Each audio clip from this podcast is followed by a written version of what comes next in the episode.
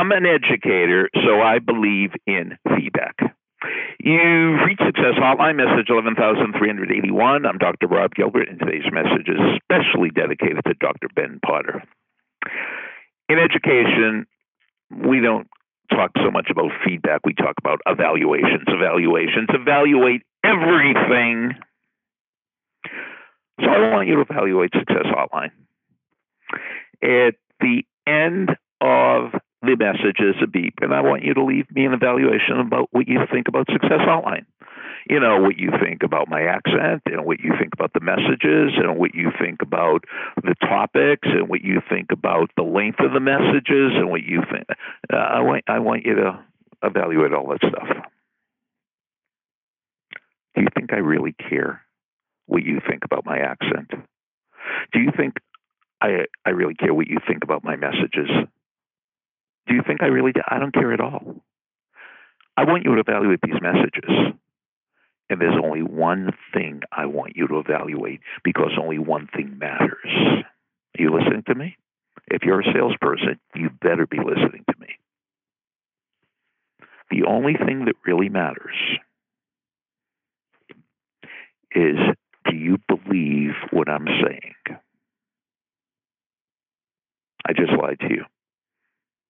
That is not the only thing that really matters. There's something that matters much more than that. Do you believe that I believe?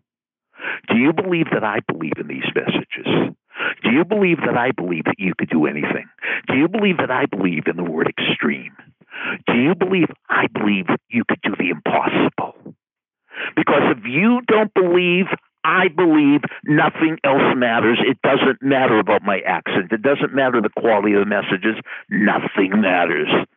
If you're minister, priest, or rabbi, if you don't believe that he or she believes in God, nothing, no, oh, wow, she gives great sermons. If you don't believe she believes in God, it doesn't matter how great the sermon is because it's hollow.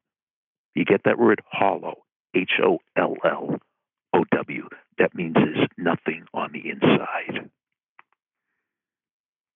So after the beep, I want you to grade me from A to F. A, you totally believe that I believe. I'm not saying you don't have to like me. You just have to believe that I believe. And F, why do you do these messages? You're a loser. Now, the most important thing is you ask people whether they believe you believe especially if you're in sales. That's the ultimate evaluation. Message over. Thanks for listening to the Success Hotline with Dr. Rob Gilbert on the Ironclad Content Network. You can email Dr. Gilbert at sendmeastory at AOL.com.